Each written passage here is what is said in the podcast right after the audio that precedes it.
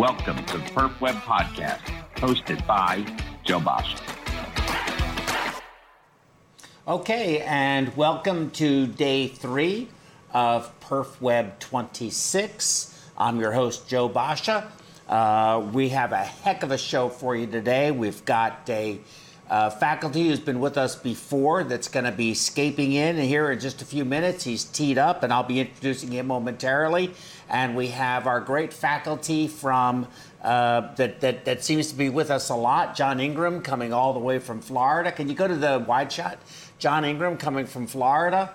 Um, there you go. And of course, you know Tammy Sparacino and Mike Brown. We've all been introduced over the past few days, so I'll I'll uh, I'll just leave the introductions at that, and you can find a lot of the information about them and also our guest faculty, Dr. Hani Samir, who I'll introduce more formally. He's also been with our show, but if you go to our uh, uh, library.perfusioneducation.com or just go to perfusioneducation.com, you can find our um, our uh, uh, faculty list there and read their bios there, which is really very good, I think. A good way to do that. Get to know us a little bit better.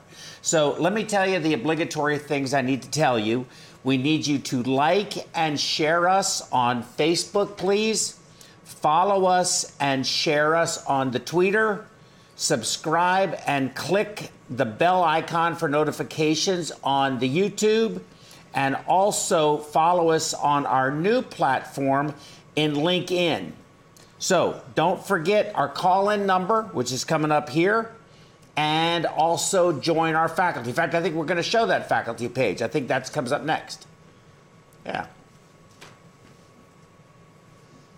There you go. You see that there. Okay. So our discussions today um, are going to be on um, on rest vent settings, how to rest the lungs on a patient that has ARDS that is on VV ECMO. Um, it's a it's a very interesting, timely topic, and something that I, I, I think a lot of people, I, including myself, really don't don't know the don't really know. Or we're going to ask an expert. We're going to have him lecture on that. Um, and then, of course, John Ingram is going to be talking about a very interesting case. I was out visiting him in Orlando, and uh, he we were walking through the unit. He had like 18 patients he was managing that day, and uh, I saw this one which really caught my attention. I don't think I've seen that many tubes ever in my life. So that I asked him to give a talk. The talk is when VV, VV, ECMO is still not enough. That's VV space, VV, ECMO is still not enough because it was fascinating. And, and, and that's going to be a very, I think, uh, uh, a very instructive case because it was interesting as could be. So let me introduce Dr. Samir if I, I can. Can we bring him up? Yeah. Hey, Dr. Samir. How are you? I'm doing great. You look fantastic. As usual. Of course, yes. very good. So, Dr. Samir, you've met him once before, but for those, he's only been with us one other time and he gave a talk on tele- telemedicine, one of his one of his new passions. But he's an assistant professor of CV anesthesiology and critical care medicine uh, with Weill Cornell Medical College. He is also double boarded in both anesthesiology and critical care medicine. He has license in five states. He's published multiple papers on mechanical circulatory support and severe shock, ECMO, sepsis, LVAD as a bridge to transplant or to permanent device, and uh, of course his new passion, telemedicine.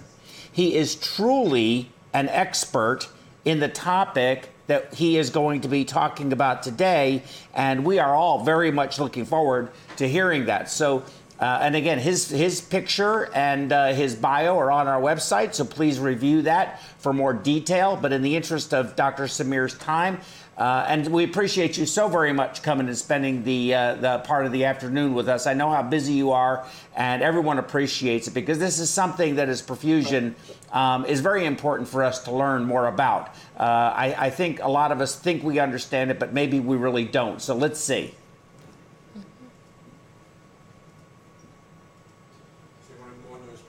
Yes, Dr. Samir. So, would you like? To, well, it depends. Do you have anything? Do you want to say anything, or would you like to go right into your presentation? I just want to thank you guys for having me. It's, uh, it's my pleasure really to be here.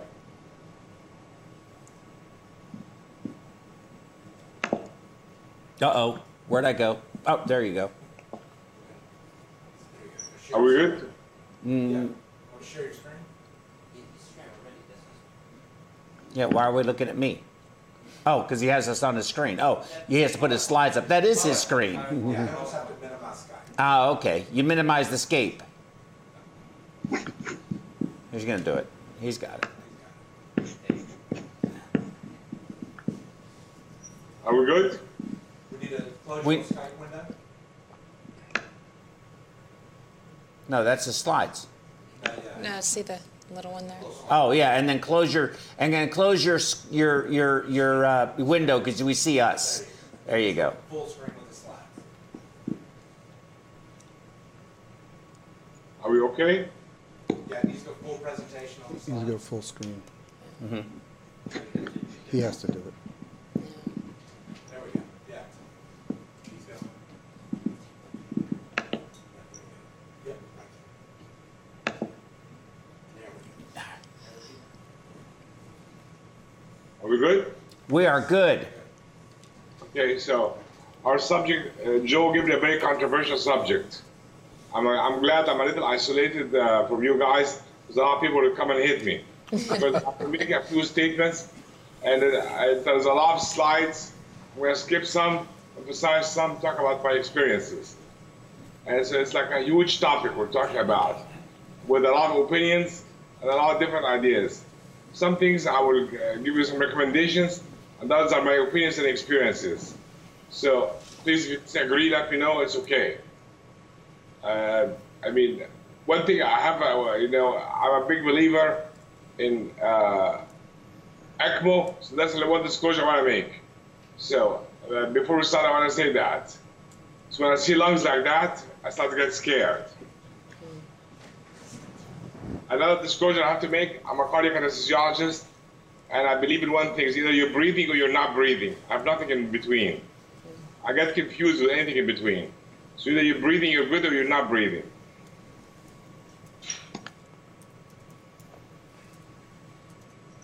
So obviously, it's a little statement I like to start with. You know, it's not good to do just our best. We have to know what to do so we can do our best. It's like a little loop.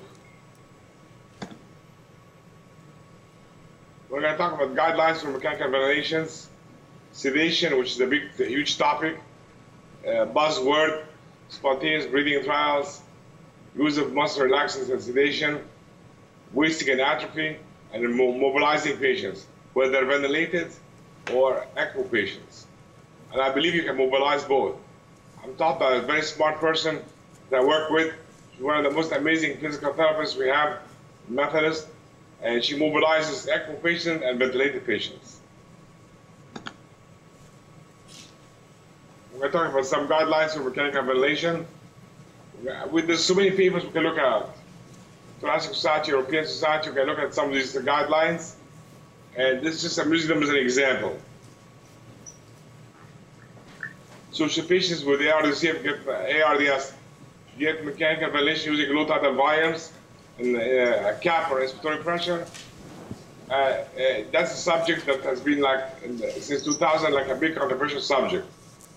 One thing you have to be careful about. I believe in low tidal volumes, but also you have to be careful We have a big abdominal operation, pushing on the chest. Low tidal volumes going to give you hyperventilation. So you have to use your clinical judgment.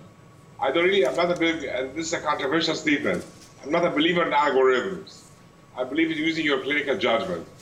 Using low tidal volumes, you're doing well, you have good gases, you can continue. You don't have good gases, you're going to have to change. Capping your pressure depends. You have big belly, big habitus, big belly operation, big triple A with bleeding, trauma with bleeding. You have to worry about these situations.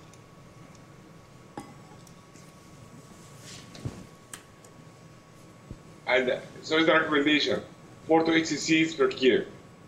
And there's algorithms out there that are available, and a lot of hospitals use them. That you plug in the patient's weight uh, and height will give you the idea the volume. I mean, they're great algorithms, again, but they're just an algorithm. You've got to use your judgment. Another uh, recommendation, if you keep the inspiratory pressure less than 30, again, that's an algorithm, but you have to use your judgment. Because sometimes you, I got a call the other day, somebody called me, The, the algorithm is telling them what type of volume to use, but the P- uh, pH is 7.1. So please forget about that. Use your judgment. He, he told me I'm going to get written up. I said, it's okay. Put the order for me. I'll get written up for you. Now, another controversial subject. I told you a lot of controversial today, Joe. Should patients with ARDS get proned? I, I'll have to tell you, a lot smarter people than me uh, love proning. Proning doesn't improve your uh, morbidity or mortality. Proning improves your oxygenation. Does not improve morbidity and mortality, has been proven. And proning has sometimes bad, disastrous results. And if you want the nursing staff to hate you and come kill you and send a gang after you, ask them to prone. Uh, you, you have to secure your lines, secure your tubes. You prone and you're not secure, bad things are going to happen. And uh, to fix the bad things, you have to flip the patient very quickly. And I'll tell you, I'm having aversion to proning. And again, a lot of people love proning. Again, it does improve your oxygenation, but does not improve outcome. So you don't have to worry about that when you're doing proning. There's very fancy prone beds. And again, it takes a lot of manpower, and you do it, and then you change, and then you, you, steer the patient out. But a couple of times, you have to think of another strategy. And I have to tell you, my bias, and this is what I said in the beginning, I think of proning, I'm thinking of the big E. And I will call one of my surgeons, then we need to activate the big E. And you know right what I'm talking about. Mm-hmm. Mm-hmm. Yeah. The big E, ECMO. Oh, okay. Mm-hmm. Yeah. Oh, okay. When you start talking about proning the patient, you just would rather have ECMO. Absolutely. When I'm thinking of proning of somebody, I, we, I, I think that and this is a controversial statement. I think ECMO is safer. Uh, ECMO, unless you're scared of ECMO, and if you're scared of ECMO, you should get an expert to handle it for you. I, I really have to tell you, I've been proning. I, when you see somebody prone with swans, art lines, chest tubes, what can happen? What has happened before? I mean, unfortunately, complications are bad. Uh, so they say to not for more than 12 hours per day.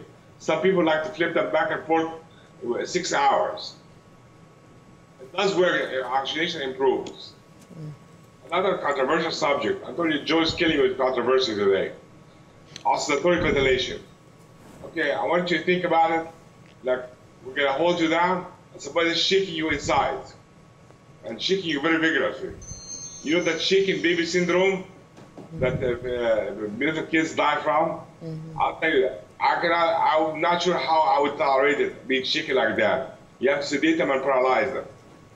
And I'll tell you again, if you get to that point, point please consider ECMO.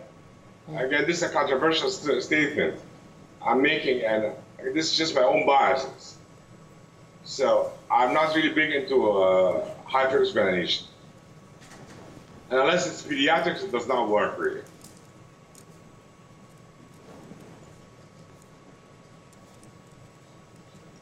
Then the high, the high peep, I am a big believer in high peep.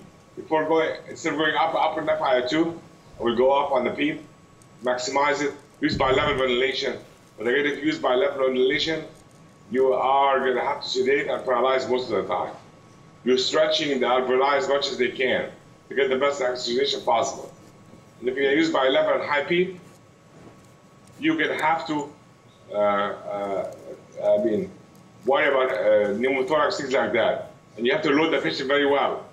So these patients who are on bi-level, they need good preload, otherwise the pressure will tank. And you can keep going up on the pressors. And so those lungs are a little spongy anyway, and now you're loaded up with volume. So, but I, I'm a big believer in bi-level. For me, it's ventilation, bi-level, uh, sedation paralysis. This is my little algorithm, powered by. This is my quick, dirty algorithm. They need good preload.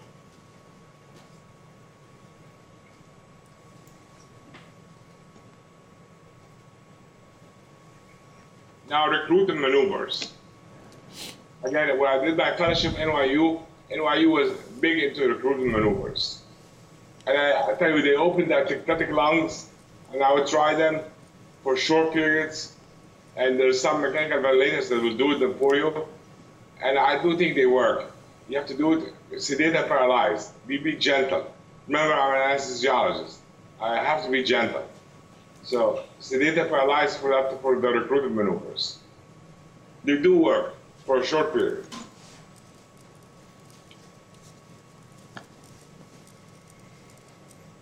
Now here's the question of the day. Should uh, patients with ARDS get ECMO? And my answer is, you need to choose your patient. And the, the, the, my statement of the day would be, if you have an exit strategy, you need to put the patient on ECMO. Do not be scared. VV, VA, depends on the situation. And you need to have an expert team that can take care of that situation. Expert surgeons, expert pulmonologists, and expert perfusionists that can handle that. Different attendings. So you can take care of that uh, wherever you are, if the hospital can support it, or take care of transfer the patient out. But I don't think you should, if you think about ECMO, do it. There's no reason to delay putting a patient on ECMO. Delaying patient on ECMO, I mean, I think it's just you're wasting time. Fire ECMO outcomes very bad sometimes because we wait and wait and wait, and then we're putting an ECMO in a dead body. That actually does not work. So if you think about ECMO, do it from the beginning. Do what the best thing for the patient is, patient habitus and the situation. If you're on pressors, you're not on pressors.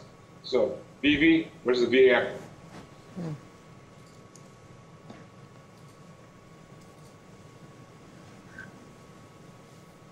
See, that, and I just told you, and I, I do not believe in the recommendations.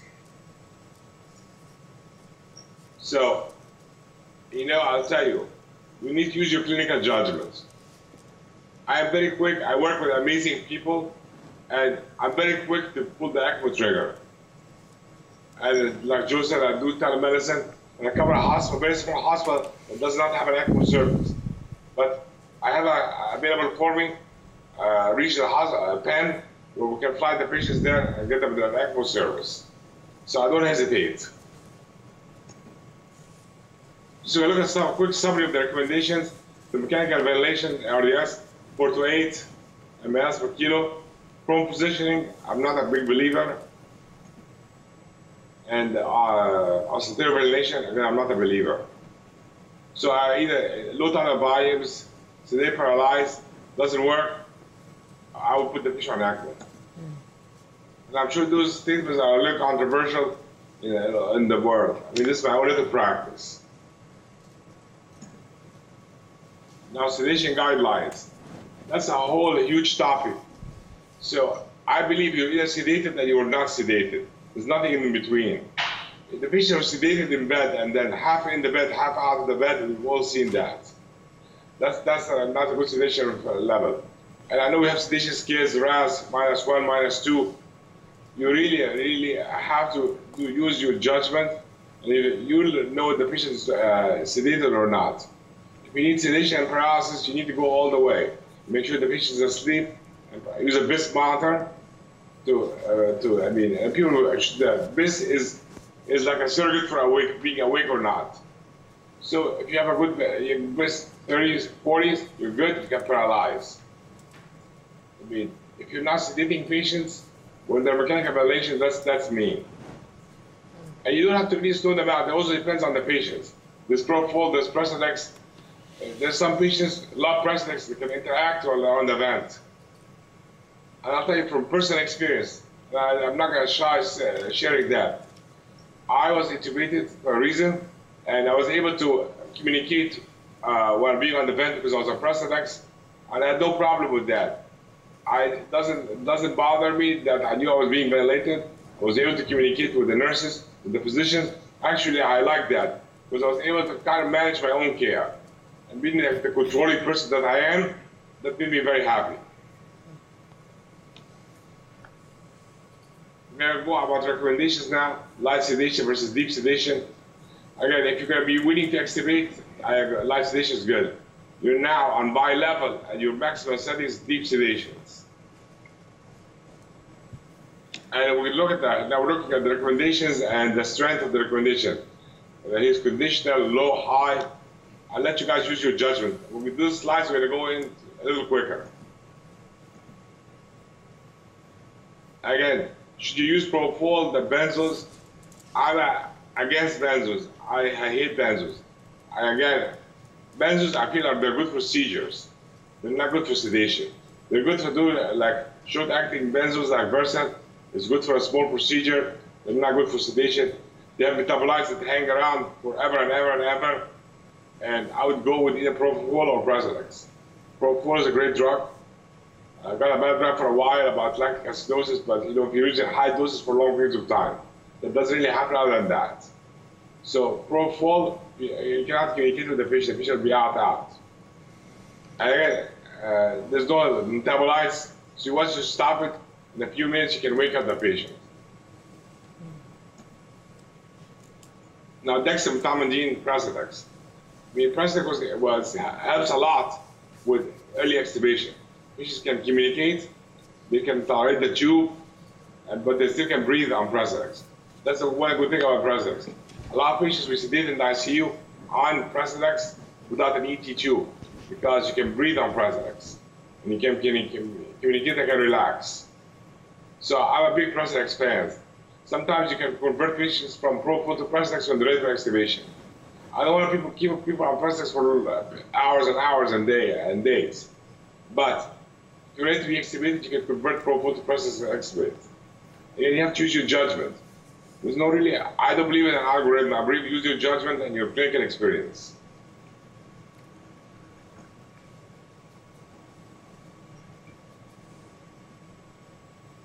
And here's the different ideas and the recommendations and the strength of the evidence, low, high.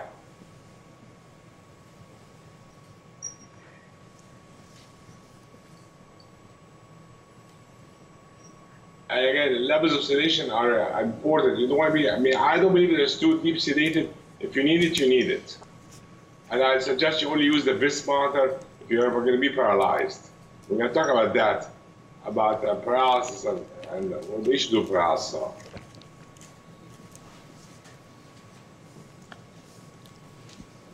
Some slides we're going to go through quickly right now because I want to move to spontaneous breathing trials.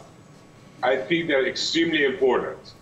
I think every patient in ICU who is getting close to being extubated needs a spontaneous breathing trial. But if you're on FARDS on bi-level ventilation, you should not be touched. Like my wife would make fun of me, I say, leave them alone, don't touch, no touch policy. So I, if you are on bi-level and on sedation and paralysis, I would not touch the patient. If now you're getting close, we need to wake you up, see your mental status, see if you can breathe or not. Spontaneous breathing trials have been associated with early extubation. So anybody who's close to being extubated in the ICU, any like any cardiac surgery ICU, which is doing well, in the morning you should have spontaneous breathing trials on everyone. Now there's so many different ways to, to wean from mechanical ventilation. And I'm going to interject that. So it's a spontaneous breathing trial. Now I'm a strong advocate. Again, if you can breathe or you cannot breathe. If, I, if you can breathe, I'm going to extubate you. If you cannot breathe, I'm going to sedate you again. I'm not a big fan. Extubate, put you on non-invasive. And I know a lot of pulmonologists are going to be very mad at me right now saying that. So I'm either, again, that's anesthesia creed. You either can breathe or you cannot breathe. You don't know anything in the middle.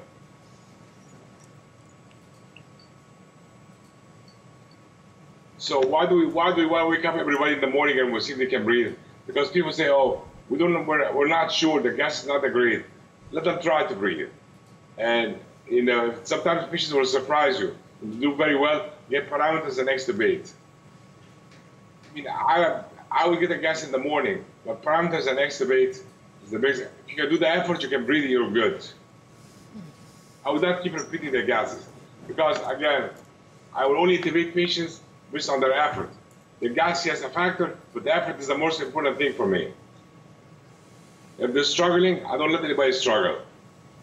You know, the nurses will say in the morning, look good, Dr. Samir's crazy. If you're not looking good I'm breathing relaxed, he's going to intubate you.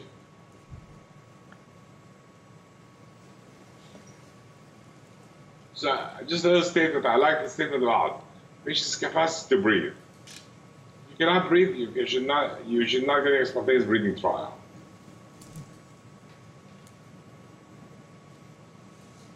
And again, if you're gonna try everything with everybody, obviously you're gonna have reduce in later days, reduced pneumonia, ICU stays, all these good things. But please do not extubate anybody prematurely. That has a very bad cost. And I'm not talking about the money cost. I'm talking about the cost of patient will get extubated, go to the floor, crash, get intubated emergently. These situations are not good.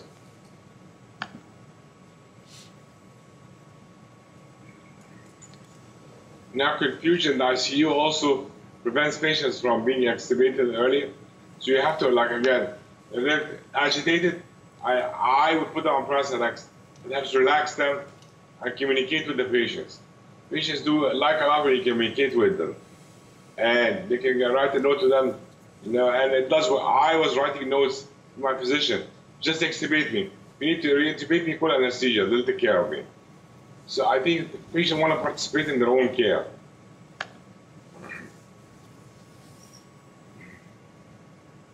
Now, uh, here's an important uh, situation is monitoring delirium. I'm going to talk a little about it here. Uh, we're going to talk about it in the end, an early mobilization. So how do you monitor delirium? You have to watch these patients. I don't believe in restraining anybody. First, it's against the state to restrain anybody. And any of us who are restrained, we're going to be very combative. We want to get out, you're agitating the patient more. So I believe in watching them, get somebody, uh, a human being out there watching them, or CAM ICU. CAM ICU, basically, there's a centralized monitoring for those, uh, for those patients. Watch them, see if they're okay or not. And if you get those species walking early, you can do very well for them. Uh, staying in bed is not good for anyone. Think about any of us on the weekend if it's raining. We're in bed for the whole weekend. By Monday, we're stiff, we cannot get up. It's very bad. And we're not critically ill. You imagine critically ill, nutritionally impaired, and you you cannot uh, get up, and you're staying in bed and you're being restrained. Actually, to be honest, I'm going to go as far as I think that's being mean. And I, a lot of people don't agree with me about the restraining. I do not like restraining any of my patients at all. I'd rather put the one-to-one uh, or put a use a CAM ICU.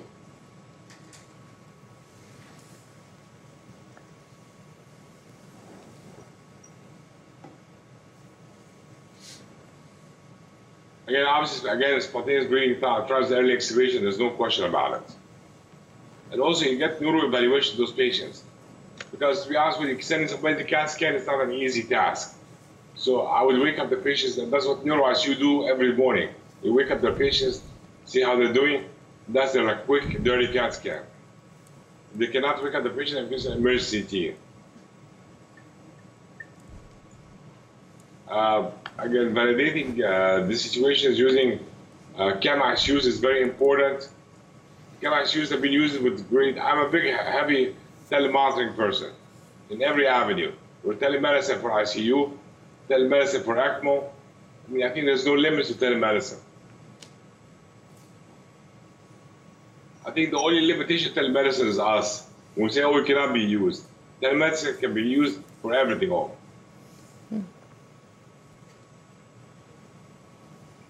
Now, protocols. And remember, I said I was against protocols in the beginning. Protocols for early extubations are good. I will talk about. My respiratory therapists, they know what I like. I just tell them, go ahead, go around on the patients, tell them who can extubate or not. They use the protocol, they'll come and tell me the NIF, the weaning parameters, I say extubate or not. So this, this is important. Uh, empower your therapist. I believe the empower people do their thing. I don't have to go around and extubate everyone. The therapist will come and tell me, oh, this is the numbers, and it looks good, there's not much secretion, extubate. They tell me these are the numbers, but the secretions are massive secretions. Say, I'll go check the patient, leave the patient alone. Again, you really have to use the power of the team that you work with. And some of our respiratory therapists are amazing. And they know the patients, they've been suctioning them, they have been talking to them, I mean, every day, so they, sometimes they know their patients more than we do. Let's skip some of these slides. Again, if you uh, have an open chest, you have sepsis, I don't think it's a good idea to try to give you a spontaneous breathing trial. Now, things that you should uh, watch for when doing a spontaneous breathing trial, your heart rate becomes too bradycardic or too tachycardic, too hypertensive, arrhythmias, you're struggling, uh, you're foaming out the tube, I mean, sweating, clammy, you can have an MRI. It's not worth it. I always say to put the patient back on uh, sedation, put them back on the vent. And sometimes just increasing the pressure support on the vent, they say, oh, like, all of a sudden take a big breath and they relax. Again, I, I don't want to start to breathe. If I wake up in the middle of the night and my nose is clogged, I freak out. So I can imagine those patients have a straw in their mouth. They're trying to breathe how they feel. And again, as I told you, I was in a situation where I knew how to feel. it feels to uh, be ventilated. And Joe, you can imagine how much I was acting up. I was one of those patients putting on the tube, putting on the tubing, making sure the alarm goes off, because I was just being a very bad patient. So, you know, you have to put yourself in that situation.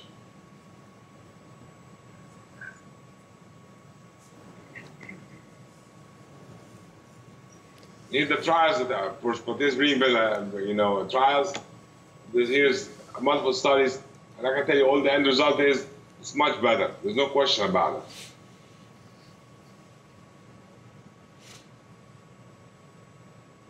Now, how, some people use different techniques.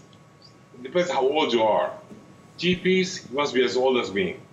And I do believe in TPs. If you can breathe on TPs, have a good gas, I think I'll extubate you. I came from NYU, there was a cough meter. There was a cough meter, how hard you can cough. Not nip, it's just the opposite. Cough as hard as you can. And our attendings used to be old Russian attendings. Then if you can hear a good rattle in the tube, patients, patients coughing very well. Go ahead and extubate them. I have to tell you, every time we did that, we had no problem whatsoever. So I believe whatever works for you, whatever your experience is.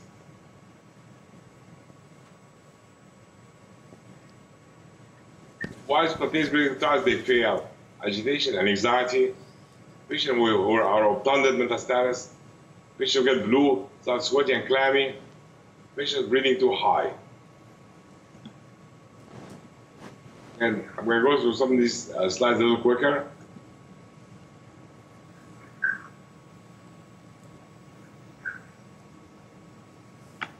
And here's a lot of favorite statement. Yeah, those patients who they couldn't, spontaneous breathing trial did not work, extubation to a BiPAP, CPAP, whatever you want to do, did not work. And I'll tell you, I'm, I don't like that. Uh, we extubated to CPAP, see what's going to happen. Say I'm not so smart, but I know I can predict what's going to happen. Patients is going to tire out, and we're going to have to reintubate them. Now again, I'm, I'm an early intubator. That's not a clinical recommendation. This is a mere recommendation.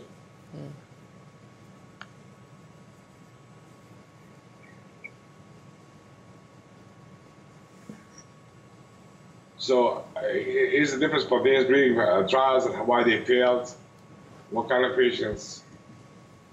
And the question is, how many times you're going to try to get your patient spontaneous breathing trial and get trials of extubation before you do something else? That's a total other, whole other story.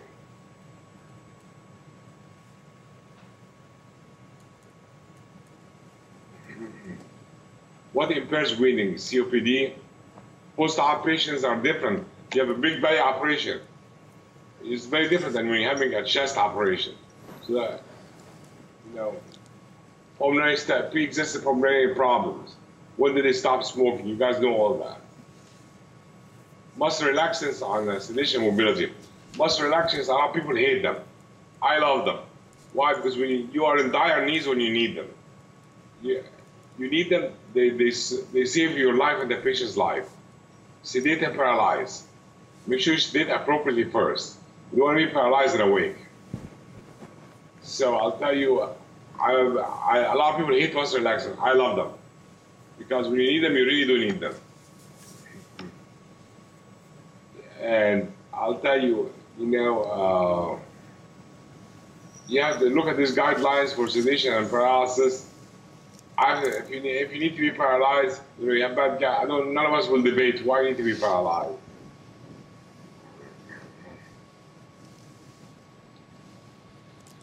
And if you use them, please use them strongly.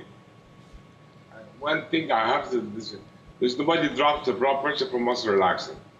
Sedation process is good for you. Actually, once you're paralyzed, your pressure goes up because why? Your uh, your uh, blood routine is good, your preload is good. There's no uh, like auto peep. There's a concept I believe it's called auto peep. When you remember that other auto peep, when you are holding your breath, you are uh, Uh, holding your heart volume in, and you're not perfusing. Hmm. And a lot of our surgeons will say, "Don't let my patient do that. Paralyze them, please." And hmm. once you give one shot of paralysis, the pressure comes up.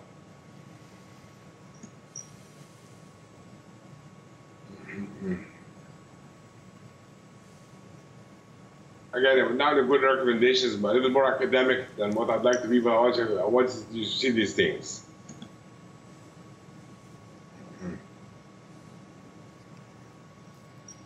Clinical practice guidelines. And they come from patients reporting. Sleep is very important in the ICU, I'll tell you. Those patients, if they don't sleep for a while, their life, their life is not normal anymore. They get confused, and night becomes day, day becomes night. They just don't know what to do, and they get agitated, agitated. You try to sedate them, and now you want to restrain them, and you go into a cycle that you don't want to go into. And you're going to be stay, keeping patient ICU because the floor cannot handle them. We all have heard these things. So the best thing is get the patient up, walking, unsedated, and, and extubated. And I'll tell you what, in there, there was a lot of controversy on walking patients are ventilated. The controversy is like how many patients are required to, to be in emergency. And we had like practice drills. Are we gonna have to log roll them on the floor and intubate them on the floor? I will tell you, how many patients do you think that we walked around with a tube need to be intubated emergency because it's self-extubated? The number is zero because those people are being watched by five, six people. Now that the patients are laying down in bed, not being watched by anybody, thrashing around, and not sitting appropriately, half in the bed, half out of the bed, and you all have seen that. Uh, they self-extubate all the time, and they have very bad outcomes. So really, I mean, the whole thing of early mobilization with patients intubated, I've seen it myself. It does work. You, you, I'm gonna jump into uh, walking people with uh, Avalon cannulas. Not everybody's cannula will fall out. Has that happened? In some places, it has happened. And that's why the, even Avalon has a little bandana now to the head of the patient so you can hold the Avalon in. You have to be very careful what you're doing. But the lack of your experience should not be the patient's problem. Do not make your problem the patient's problem. Or the patients come to the hospital to get well and get better, get out. Your lack of experience or your fear should not be the patient's issues. Joe, I'm taking too much time. Please let me know. Um, no, sir, you're not taking too much time. Let's say uh, uh, about probably five, five to ten more minutes before we do some discussion. Just just stop yourself because there's a lot of things I want to show and some uh, statements. Uh, anyway, so mobilization, early sur- and survival is a huge thing. Life quality, and things have been studied. You go home after being ventilated, and is you are you mentally intact? And that's related to you. Because you get out of a, it's all related to mobilization, getting out of bed, and you are able to return to work. It's not about just extubating the patient, get them out and walking. What happens to their life later? These things have been studied. Muscle weakness, I'll tell you. I was shocked when I got out of bed for the first time to see the difference between my legs. One leg was like almost, was, I cannot recognize it. So thin and like, like, and there's no muscle mass, and one is normal. I was like, this is my leg. How could this be my leg? And I was psychologically traumatized by that. That made me learn walk, walk early, walk early. And I'll tell you, I mean, again, I was not the doctors who came up with that idea. It was our amazing physical therapists. They taught us that, and we were there for them. We backed them up, said if anything happens, we'll be there to care of the patients. And once you empower people and be was there for them, they will do amazing things.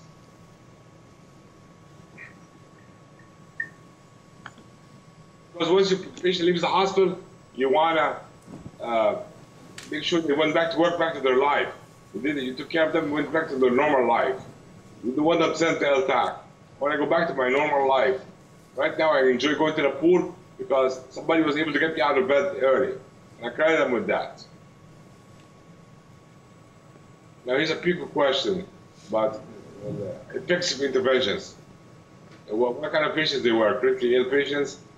Uh, what's the intervention? Uh, rehab mobilization? And uh, what kind of care did they get? What was the outcome? So this PICO is a big uh, word now. Any intervention now you want to see what the PICO is. So they, I looked at those patients talking about. They got extubated early, and they walked around, and they were able to go home back to their work, back to their life, back to their social life. What kind of impact we had on them, and it was an amazing impact. And now there's different ways to measure, to measure muscle strength. Now elective heart surgery, right now I'm gonna focus on heart or heart uh, surgery and transplant. You can get the patient pre-op evaluated. And this is how many feet they can walk. Six minute walk. All of us have heard the buzzword six minute walk. Do they work a thousand feet or no? There's actually a kidney study that's an amazing study. It tells you if you cannot walk the 20 feet, that the graft is not going to survive, not the patient will not survive. The transplanted kidney will not survive, which was amazing to me. I could not understand it. But I know study it was validated. So you really need to evaluate the patient's pre-op, see what the strength is pre-op. Then what is going to happen? Obviously, if somebody was in a wheelchair pre-op, you're not gonna, they're not gonna fly away post-op. You have to look what, what they have pre-op, and that's what you have to work with post-op and things that outcomes that were looked at, you know, muscle strength at ICU discharge, how long they were ventilated for, their quality of life when they went home, did they die in the hospital, their physical function when they went home. Were they able to go to the store like they used to go to the store? Were they able to walk, walk around the yard? Please say, I want to go get my mail. I want to walk around and go to the pool. Were they able to watch TV and engage watching critical shows? And, uh, you know, does the family feel they're different, or they're like they tell you, oh no, like the expression we used to use in the past, a pump head. That expression is still being used. Is this a pump for a head or not? This this was the president CEO. Was he able to go back be a CEO, made the same amount of money, or did he have to go back on disability? Things that all have been looked at. So I want you to know eh, everything we do in the hospital has an impact later in life. And you really have to be always cognizant of that. So the PICO uh, questions looked at the ICU population, the timing of the rehab and mobilization, and waiting in the end to mobilize patients is not a good idea. It has to happen while the patient is in the ICU. Again, you have to have the staffing and the innovation in your staff to do that. It's not something easy to convince people with. I'm going to show you some numbers quickly, because I don't want Joe to cut me off. What do you say? He doesn't want Joe to cut him off.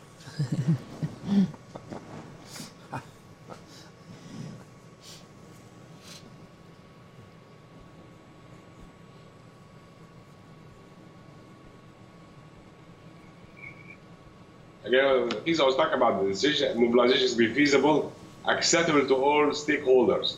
Means the patient, to the doctor, nurses, physical therapists, and you have to back up your staff and tell them you're going to be there for them. And because you don't want a, an idea like that, you don't want it to fail. You need to be innovative. And I'm going to apply this to mechanical ventilation and ECMO, same thing. And obviously, I'm talking about VV ECMO. We've all seen pictures of VV ECMO patients walking around extubated and interacting with their family. I was in France actually in a conference, and I, was not sure if I was this patient, I would do it. This patient was on VV ECMO, got married on VV ECMO. And I mean, if we were the patient, we do that or not, that's a whole other issue. But the staff was so supportive. The hospital team took the patient down to the hospital chapel and had the wedding. It was on VV ECMO.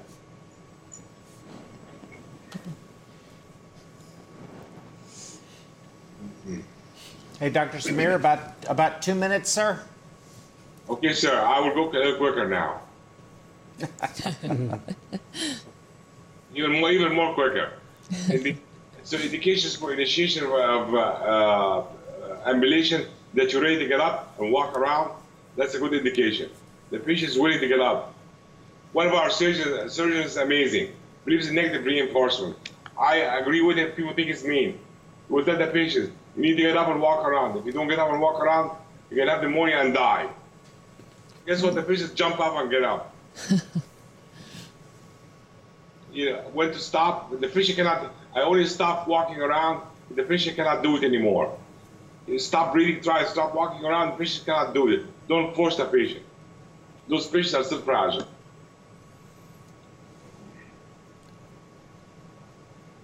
So I chose this slide for one reason. Not for anything I said, nothing can be substituted for clinical judgment. Algorithms and anything else do not substitute anything for clinical judgment. Okay, Joe, you want me to stop here?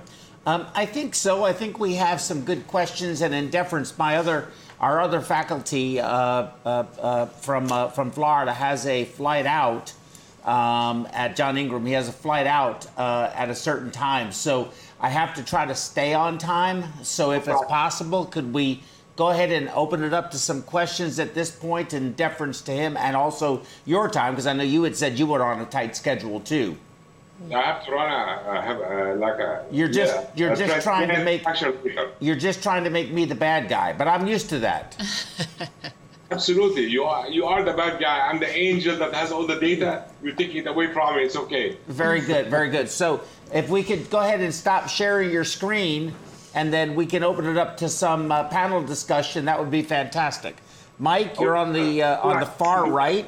Stop on sharing. So there you go. You're good. So you're on the far right. So you get start. Okay, um, I, I just I, I totally agree with uh, the statement about um, of um, early ambulatory status of these patients. We see that uh, all the time, and it seems like uh, people are very hesitant to do that based upon their level of, of sedation they may be having at, at that particular time.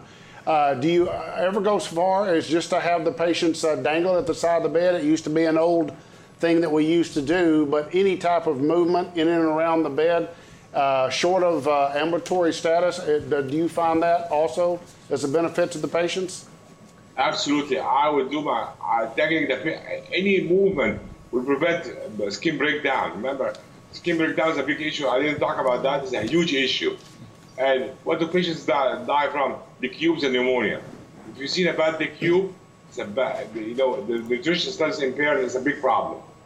So I will tell you, get them up, sitting up and dangling is always a first start. And you know the difference to sedation? I would always lighten the sedation. I don't want to take it off totally. Not, not that, you know, Precedex I'm branded now, so I'm not trying to push Precedex. I will set them up on a low level of Precedex and to take the edge off so they can walk tolerating the tube, they're not coughing. And just keep an eye on the patient. And let the patient tell you and, uh, and communicate, we're going to walk now. And what happens is our physical therapist will walk, or the physical therapy assistant with a chair behind. The patient gets tired, sits down. And that is our safety mechanism. And they have like a little walker where they hang the chest tubes on. And that's, uh, that's amazing. The patient holds on to them. And then when it gets started, just sits down. And usually anybody who's walking with a ventilated, FI to 100%, get them the maximum they want till they sit down and rest. Hmm. But I have to tell you, the walking Avalon patients, I see it all the time and they do very well. Hmm. I wish I had that video from France. This guy's dancing and he's wedding with Avalon. Wow. Yeah, that's that's impressive. That's um, crazy. So, uh, Dr. Samir, if I may, uh, can you s- click stop sharing your screen so we can bring you up as your picture? Yeah. Am I good? No, no, no, no. There is a stop sharing. There you go. Thank you. There you go. Now we can see you. Hey, how you doing, Dr. Samir? You're back. I, I, I, I'm here. Very good. So uh, very, very good. So you know, uh, I have a question about that too, but I want to wait for mine. So, John, I think you're up next. Yeah, Dr. Samir, uh, very nice presentation. Thank you. Um, I, I can't believe what you were saying about what you saw in France because we just had about four weeks ago an ECMO patient, VV, got married, went down to the wedding chapel. On VV ECMO did the exact thing that you were talking about. And one of the things that we've done almost exclusively now is gone to left subclavian insertion for the Avalon cannula. We've almost gone almost entirely away from the from the right IJ because they can move their head. They don't have to have the halo have tube strapped to their side of their head. They can move. They can move their arm. Uh, Sometimes you have to be a little careful of the left arm, depending on where the insertion went actually in. Have you been uh, experimenting with that at all? No, not at all. Well, I'll tell you, I can see the same concept like the Impella 5.0, where you can put it uh, there and you have to just be careful with it. But that, that's an amazing concept, and if you can send me a picture of that, would be great. We do almost all left subclavian Avalon insertions now because mobilization is tremendous. The comfort of the patient is greatly improved. And um, they can move their head, they can turn their neck. Um, uh, they don't have to have a halo. So it's, it's been real, really uh, taken well at our hospital. Yeah, really amazing. Have you had, now I'm going to have to ask the bad question. Have you had any complications? We haven't seen any with the left subclavian. We've had no, no complications that I'm aware of. Like going through and through or like too far? I haven't seen it yet. Uh, we've probably done uh, 20 or 30, and I don't, I don't believe I've seen a, a problem with it yet. So um, You're I talking really- about perforation? really- Because that's amazing. Would like to show it to some of our surgeons. That's really amazing. Yeah, I'll be talking a little bit about that. I'll tell you, I believe in early mobility like you have no idea. Mm-hmm. Mm-hmm. Mm-hmm. I had when I had my, my situation, the nurses and the doctors have to hold me back down from getting out of bed. I want to get out, get my coffee, and move along with my life. If your patient is able to do that, get them along. You know, I would tell them go ahead. Absolutely. You know, they tell you patients, they tell me how far can patients walk. Lucky for us, I have one definition in the, where, where I work. And uh, Joe knows where I work. You know where he works. Yes, oh, I know where you work. Yes, I know where you work. I know where you work. We're not talking about that today, though. So, So- uh, the patients, they can go as far as McDonald's. Really? He's saying that the length of time that they can work, you know the layout, that they can walk as far as McDonald's Yes. At Methodist. The patients. yes, when they're on the for mobilization. For, Yes, and I think that depends. Yes, I think it. Well, you have your question, so you want to Yes. follow up. Why don't you go ahead and you can Yes. follow up? Um, okay, so I actually am going to get away from the mobilization. I think that's fascinating, but I wanted to get a clarification of something, uh, just a, a couple statements that you said. I believe, if I heard you correctly, you said, um, I guess when determining what type of ECMO support uh, to put on, that you're saying uh, just kind of an easy thing to remember. If no pressors, then VV. If on pressors, VA. Did you say that? Absolutely. Huh. That really simplifies it a lot, if just thinking about it like that. Yes, because, it does. Because I, I know, um, especially when you're at facilities that don't do ECMO a lot, they're a little bit unsure. They're not really sure. Should we just go ahead and do VA just because we have it as kind of a backup? And I think that simplifies it greatly. You Yeah, need to get algorithm for yourself.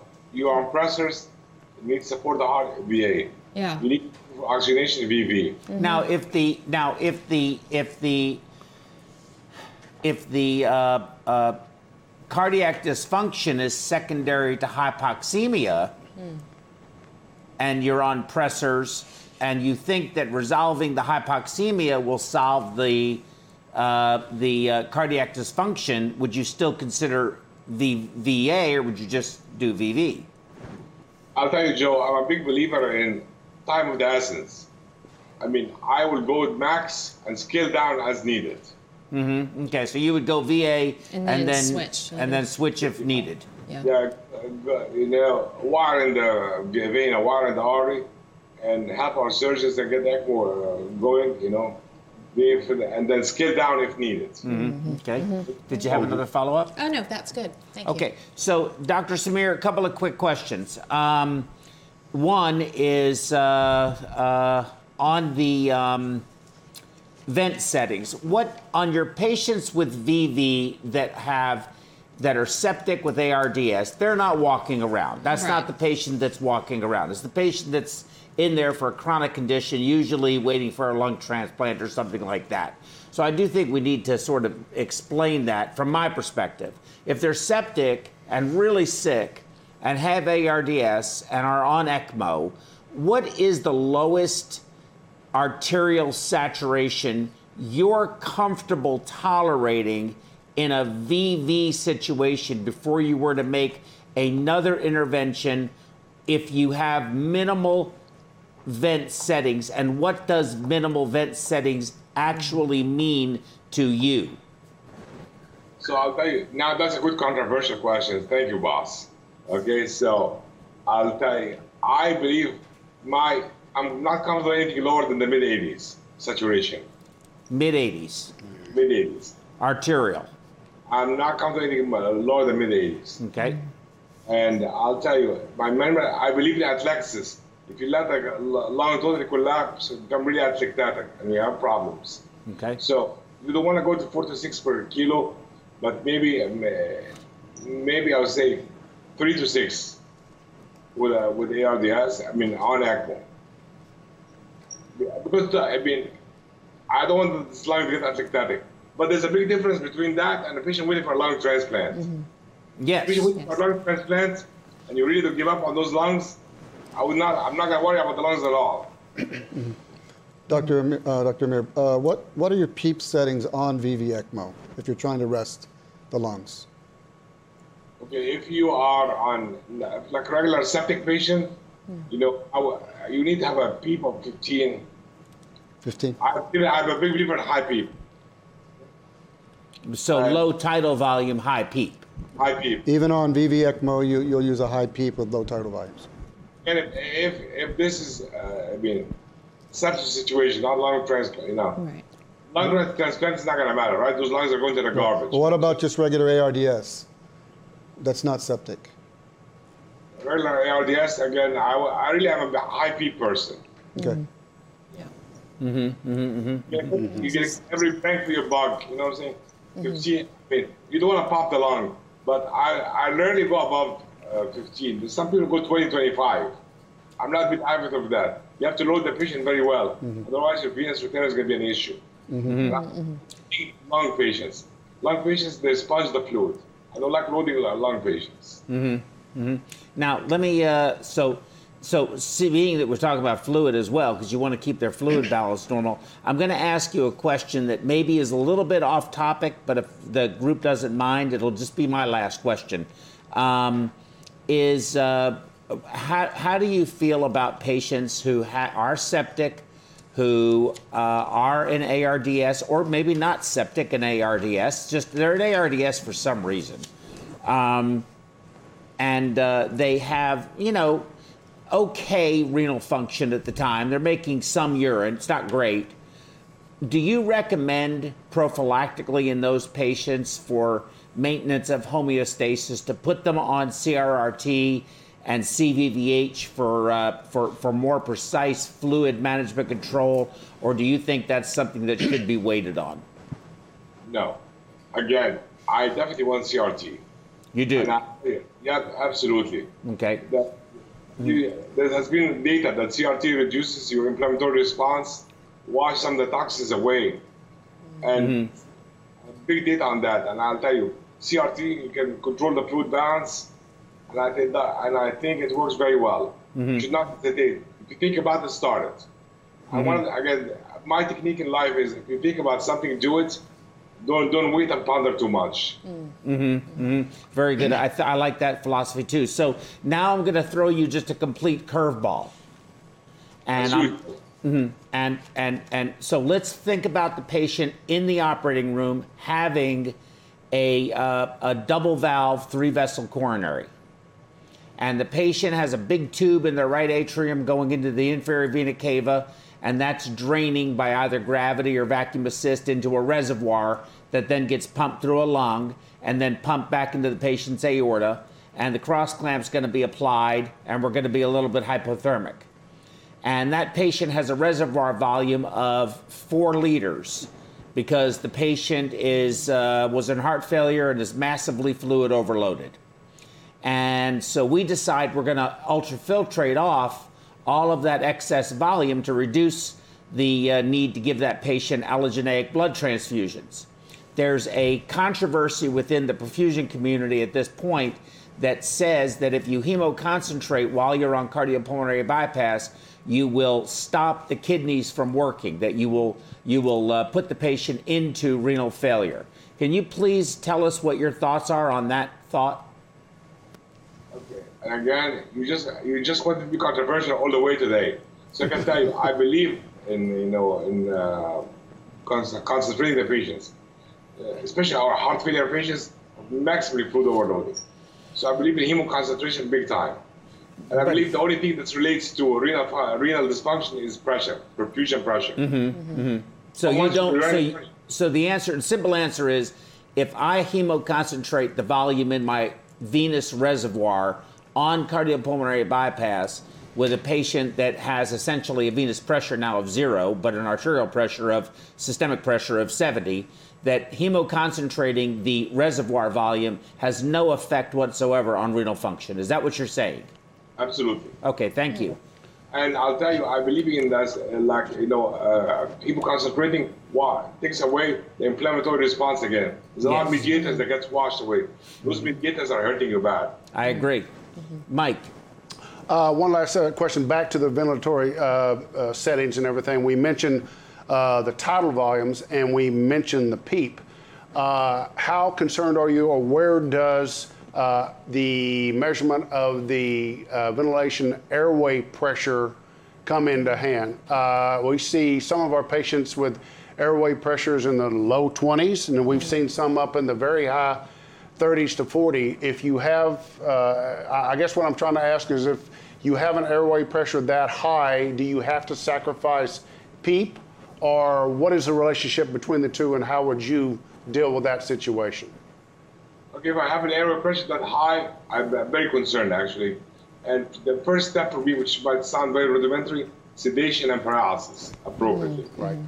Patients not sedated and paralyzed appropriately, we're gonna have artificial, you know, airway pressures that are that high. So you need to make sure sedate and paralyzed, which is well suctioned, there's no plugging. There's no, I, I know it sounds very rudimentary, but I promise you, things go crazy. There's no kink in the tube. There's no kink that you cannot see. Sometimes the tube is going in in the mouth, making a little turn, before it makes the bigger tear- turn, you have that king, And you see artificial. Want to make sure that all is real. If all that's real, and you're getting those high peak airway pressures, and you're having proper ventilation, there's a, there's a big problem, and you're going to have to consider, actually, believe it or not, ECMO. No, if the patient is on ECMO. Is on ECMO, yeah. If they they are on ECMO, They're on see those. ECMO. Do you sacrifice the, the PEEP? Do you lower the PEEP because the uh, not pressure- lower the people. I would definitely, I would do whatever I need to do to go to 30. I don't want any pressures above 30. Above 30 has been really good. It's shown to be very bad. So would you which would you do first? Lower the the the the volume to listen would you go as low as 2 milliliters per uh, kilogram on your on your tidal volume and keep the PEEP high or would you start after you get to 3 milliliters per kilogram at your lowest point turn the PEEP down from 15 to 10 which would you do to get that pressure below 30 I would keep the tidal volumes. I would want it less than three. I don't think less than three can inflate uh, the alveoli appropriately. Okay, so three. So you would go down at that point. So three milliliters per kilogram is really the lowest you're comfortable going on your vent tidal on your tidal volume, and uh, and start with a PEEP of 15 and lower as necessary to get the pressure under 30. Yes, I, I, I, that's what I would do till I get to the situation I want to get to. Very good. Right. And any other questions from the audience from the uh, panel? No, that was great. Dr. Samir, we can't thank you enough, sir. It's been a pleasure as always, and I'm looking forward to seeing you back up here in Magnolia for uh, for more raw hamburgers and uh, crawfish when the season comes up. I'm going to be missing my rover burger today, but unfortunately, I have two meetings back to back this afternoon. Very nice to meet all of you, and I look to meet you guys in person. Thank you so much. Thank you. Thank, Thank you, you, Dr. Dr. Samir. Samir. Be safe, sir. Thank, Thank you. you. Good day. Thank you. Okay, so we're um, we're going to forego. Uh, break. You want to take five minutes? Yeah. Okay, so we are going to take a five minute break. Uh, so we can play our we can play five minutes worth of advertisements. That's all we get is five minutes. So the ones who have paid their bills, put them on first, and whatever time's left over can get somebody else that still owes us. Okay, five minutes, very quick. And welcome back, everyone, to part two of day three of uh, Perf Web number 26, when VV VV ECMO is still not enough. Mr. John Ingram. Hey, thank you, Joe, and um, appreciate you having me here again. And um, this talk comes from a, a, case report that we are just recently completing this ECMO run. And I think a couple months ago, when you had visited me down in Orlando, um, I mean, you might have seen this patient when I gave you a tour of our unit. I'm not yes, sure. Yes, absolutely. And we were talking about three or four weeks ago, and I said, Joe, this has been a pretty interesting ECMO case. Um, what, what, would you feel about incorporating it into a talk? And you said, absolutely. It's a pretty unusual case. So I don't have any disclosures on this uh, on this particular talk. Uh, so we had a patient present to us, 34-year-old African American female with three small children, class three morbid obesity, which is a BMI over 40. Okay, class three plus. That was a big girl. Okay. that was a big girl. Um, the patient had a very interesting ongoing, this is her ongoing present history that she presented with, and she, she continues to have. She has systemic lupus erythematosus, which is an autoimmune disease whereby the immune system mistakenly attacks healthy tissue. It can affect the skin, joints, kidneys, brain, and other organs. She also had something called polymyositis, which is an inflammatory myopathy of the muscles, which involves inflammation of the muscles and the associated tissues, including the blood vessels that supply the, mus- the muscles. Now, poly- polymyositis, it's a muscle disease, and the inflammation it is in response to the cell damage that occurs.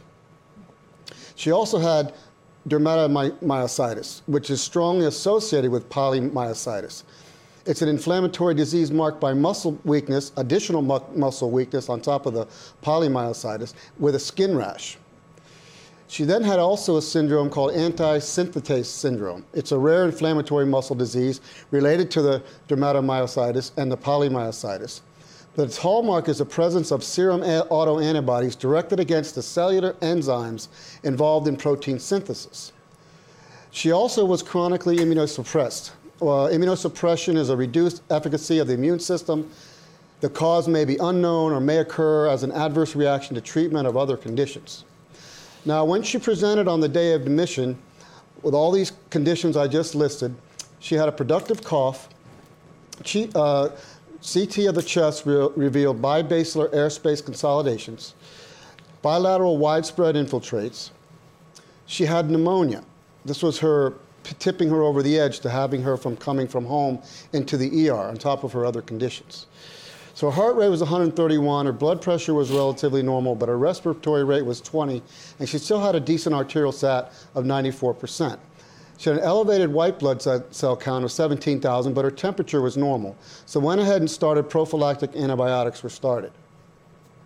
So on post-admission day one, her respiratory rate went up to 30, up from admission day, which was 20. She then required four liters per minute of nasal cannula oxygen to keep her SAT at 96%. On post admission day two, she had suspected mucormycosis, which is a pneumonial fungal infection. It's caused by the order Mucorales rhizopus species. It's the most common organism. This disease is often characterized by fungal branches growing in and around blood vessels most commonly involves severe infection of the facial sinuses. It comes through your nose, it comes through your eyes, it's very, very unsightly, and it also may extend into the brain. Most mucormycosis infections are life threatening, especially in immuno- immunocompromised patients, which she was. So they gave her uh, amphotericin uh, B4. It's an antifungal medication used for serious fungal infections. Well, she had an immediate adverse reaction to the medication resulted in chills, rigor, required immediate intubation. Heart rate was 80, blood pressure went up a little bit, but her respiratory rate went all the way to 55. Arterial sats dropped to 88 on four liters of nasal cannula. Deteriorated, requiring 30 liters of nasal cannula, and that's then when she was intubated. All this happened on the second day post admission. So then on post admission day three, they tried proning her, sedating her, paralyzing, and arterial sats seemed to be settling down at 95%. Post admission day three, her x ray looked completely whited out. This is the morning chest x ray, we said bilateral opacification.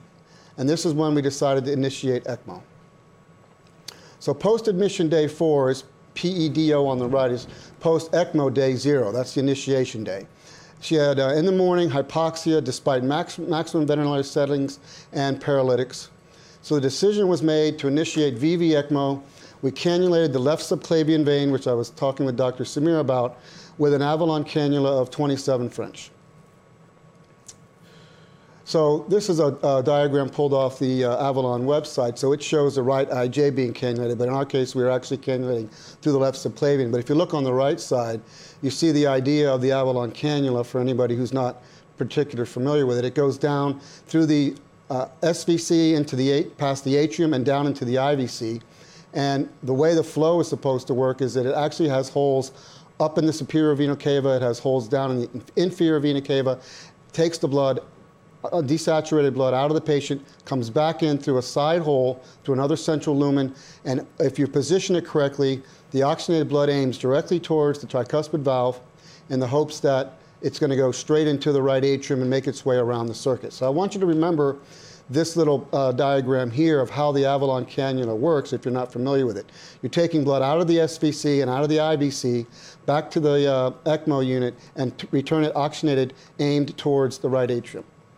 You can verify this, and you need to verify this through a TEE.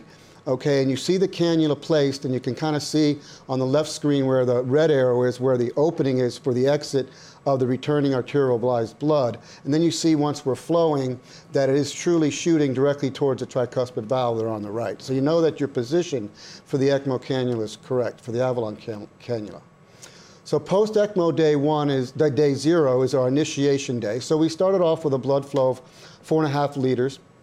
But we could not go above that because one of the problems we faced right from the onset for some unknown reason was we had to run very high venous, negative venous pressures through this uh, Avalon cannula. And we've used the 27 French Avalon many times. We, we have problems, but nothing to this magnitude. We were even running as high as almost 200 at some point.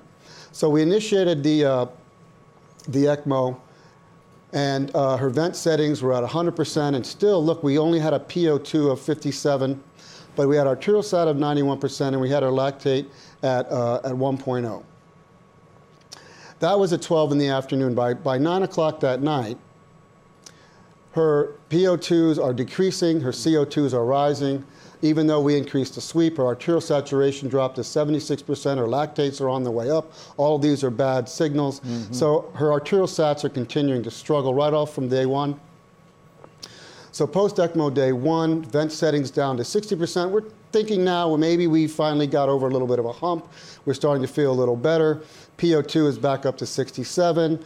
Uh, arterial sats are 94%, but our lactates are still rising, now up to 3.0.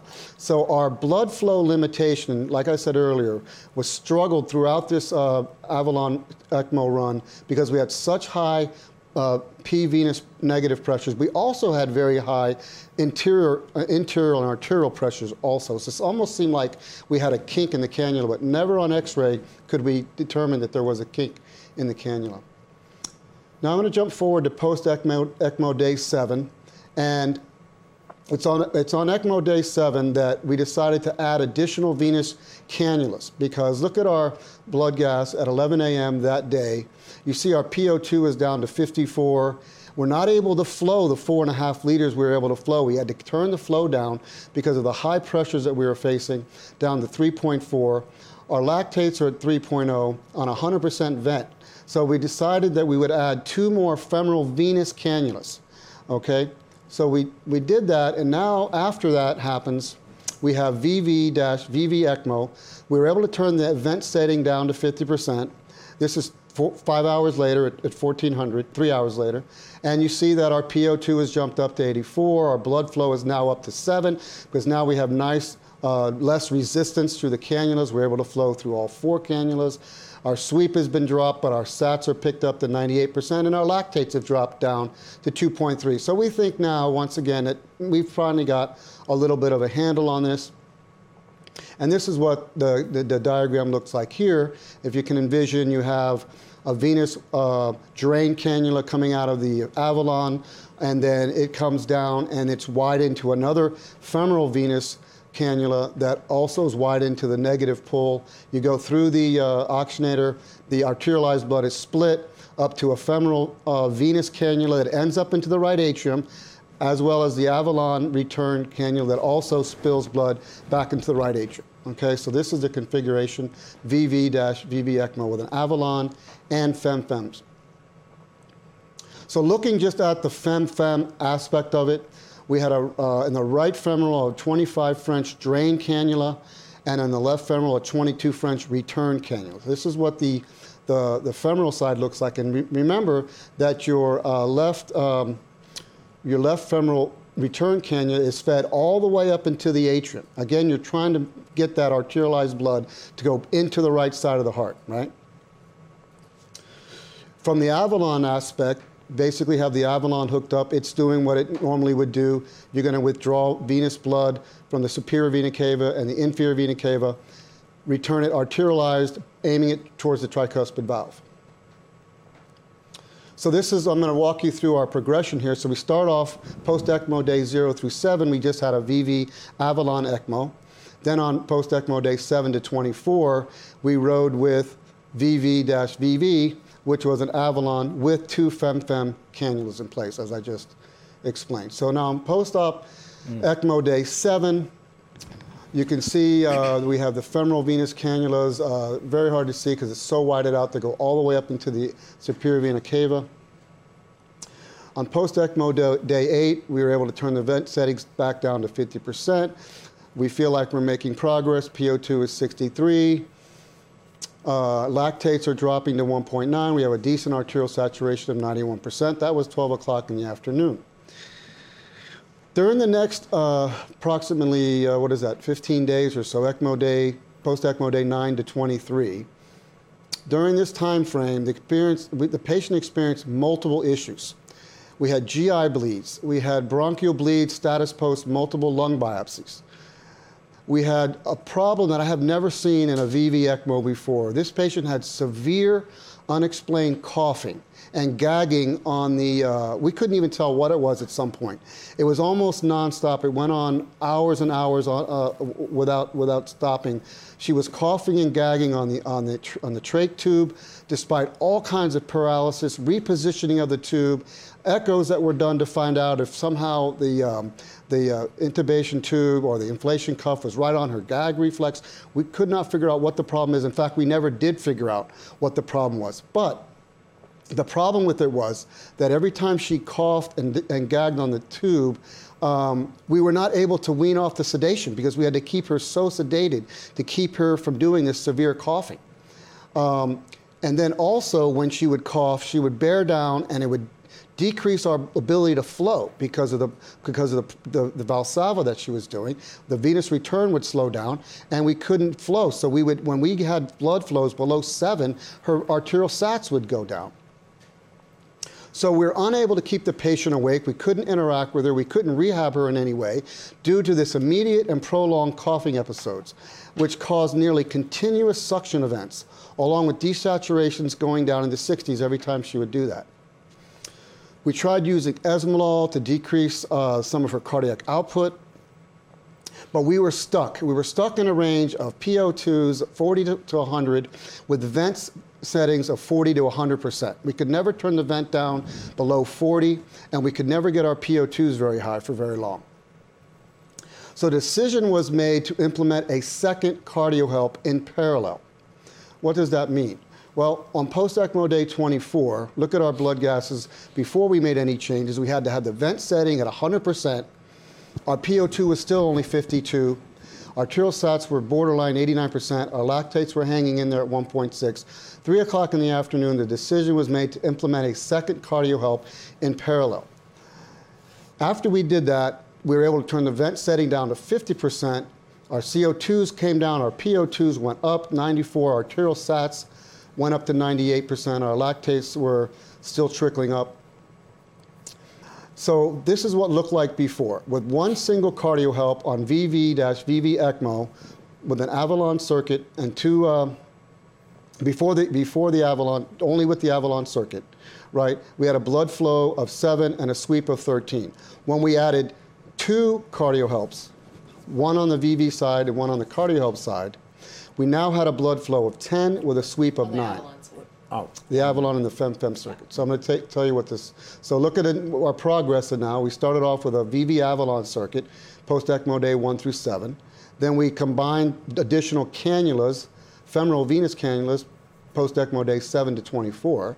Then we split the two and had two separate Cardiohelps, one running the Avalon, one running the FemFem uh, circuit on post ECMO days 24 to 65. That's where we are now. So let's look at what happened. We have two separate VV ECMOs going. One that's running the Avalon uh, cannula and one that's running the femoral FemFem venous cannulas. Okay? And this is a picture of the actual bedside where you see two Cardiohelps side by side. You see the tubes there going underneath the blanket. On post ECMO day, I'm going to do about 10 day blocks here. Post ECMO day 25, we had vent settings down to 35%, PO2 of 83, arterial sats 98%, and we're now we're seeing a drop in our lactate.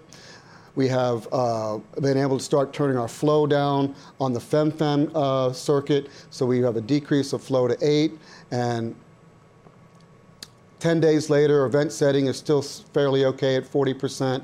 Um, decent blood gases, our lactate's still dropping a bit. Our blood flow on the Avalon uh, circuit, we're actually able to turn down, and we're actually able, starting to be able to turn down the blood flow on the FEM circuit as well. So we're down to a 6.8 total blood flow with a sweep of 10 between the two of them. Post ECMO day 45, 10 days later, we're seeing an increase in our PO2s. Arterial sats are good, our lactate is at 1. We're able, still able to turn the Avalon flow down even further with a sweep of only 1 on the Avalon circuit. And so now we have a total blood flow of 8, a sweep of 9, but this is the day that the lungs finally turn the corner for the better. You're going to see what's going to happen here. When we jump to post ECMO day 55, we actually have the sweep almost entirely off on the Avalon down to one quarter. Uh, PO2 65, arterial sats 93, our lactates are still good at 1.4. We've also been able to turn the flow down on the femoral uh, uh, ECMO circuit. So our total blood flow is down to 7.2. When we go to post ECMO day 65, we have the sweep off on the Avalon. Our FemFem flow is down to 4 for a total blood flow of 4.0. Uh, you don't count the flow through the Avalon with the sweep off, right, because it's not doing anything. So you have a total actually effective support flow of 4.0, down from originally I think it was as high as 10. So we have the sweep off on the Avalon circuit. So on post ECMO day 65, the decision was made to remove the Avalon circuit, and um, you can see on the left subclavian there's no longer anything there. The lungs are a lot more blacked out now. They were completely white in the original pictures that I showed you. So where are we at the moment? We're now down to a solo FemFem VV ECMO circuit, just like I showed you before originally.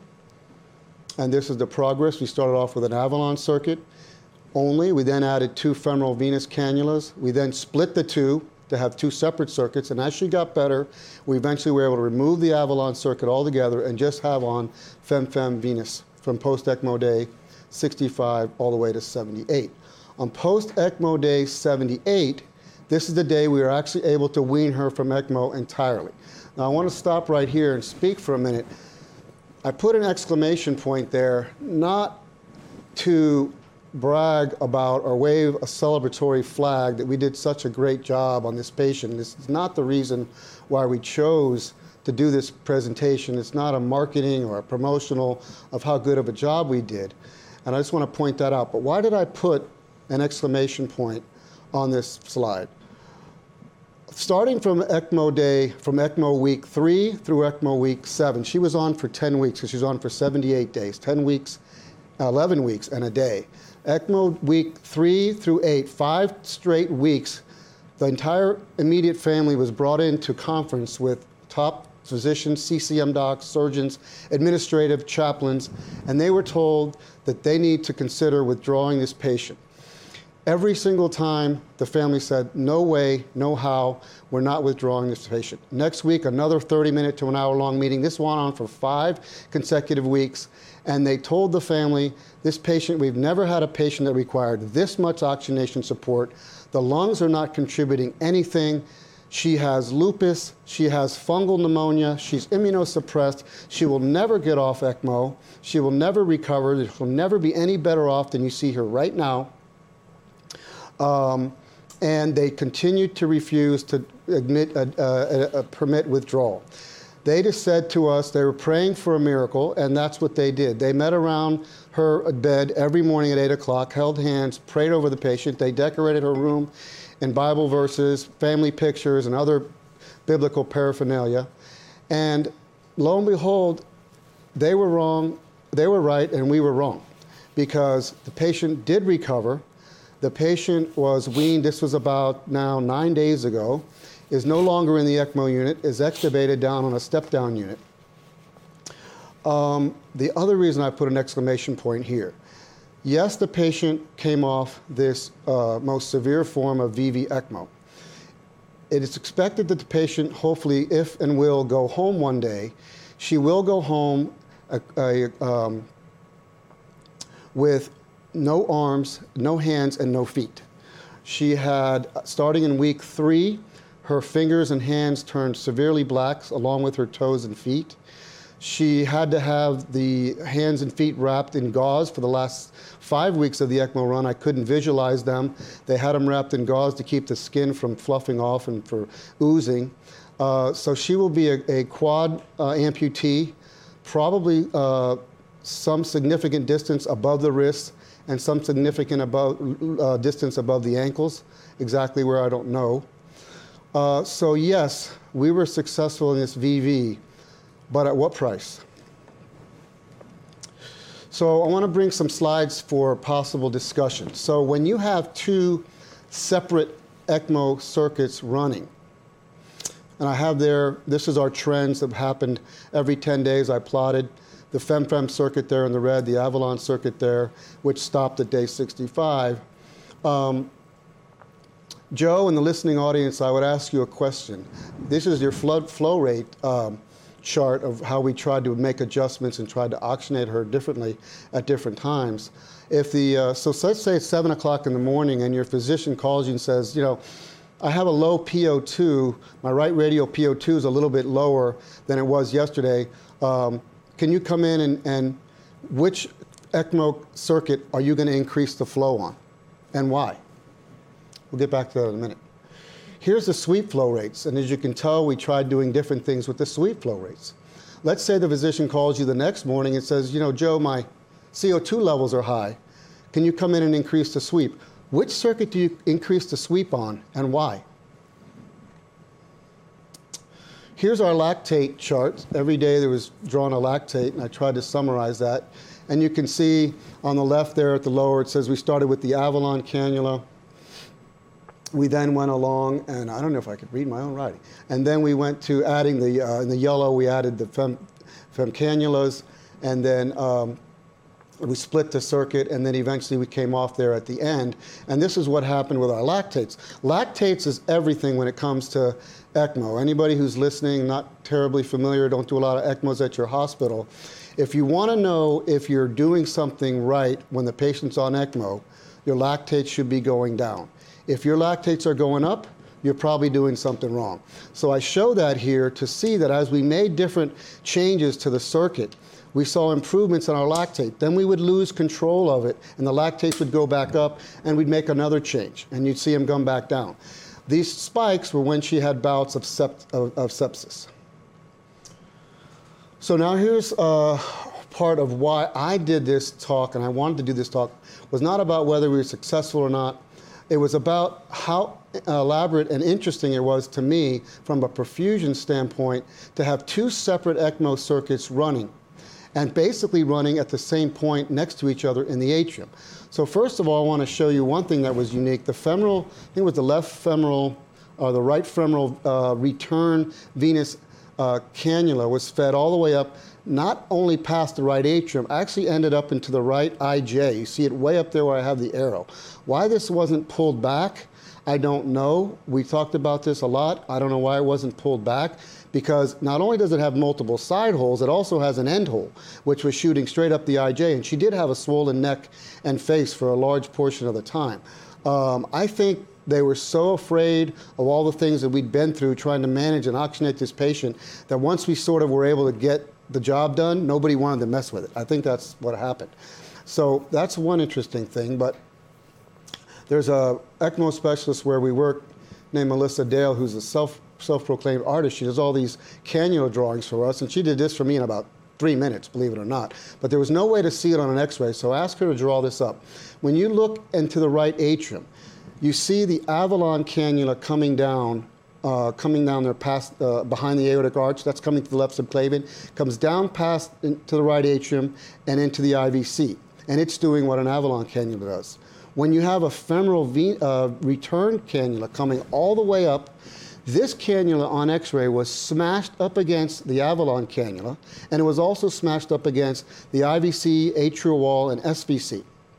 So, when you ask yourself, we're going to turn the flow up on one of these, um, look what's happening. The, the femoral uh, re- return arterialized blood's coming up, and it's emitting holes right where the Avalon cannula is taking blood out.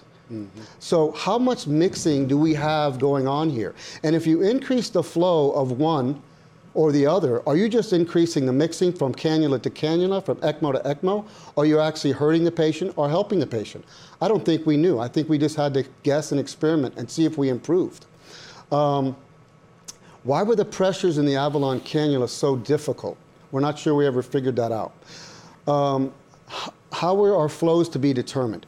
Um, the other thing I didn't write up here is we talk about the SIRS response and the inflammatory response with a single cardio, uh, cardio bypass circuit or a single ECMO circuit. Here we had double that going on. So imagine the SIRS response that we were dealing with on top of all the other issues that she had. For whatever reason, we had very difficult time flowing through the Avalon circuit. And I'm just giving an example here with the flows and pressures.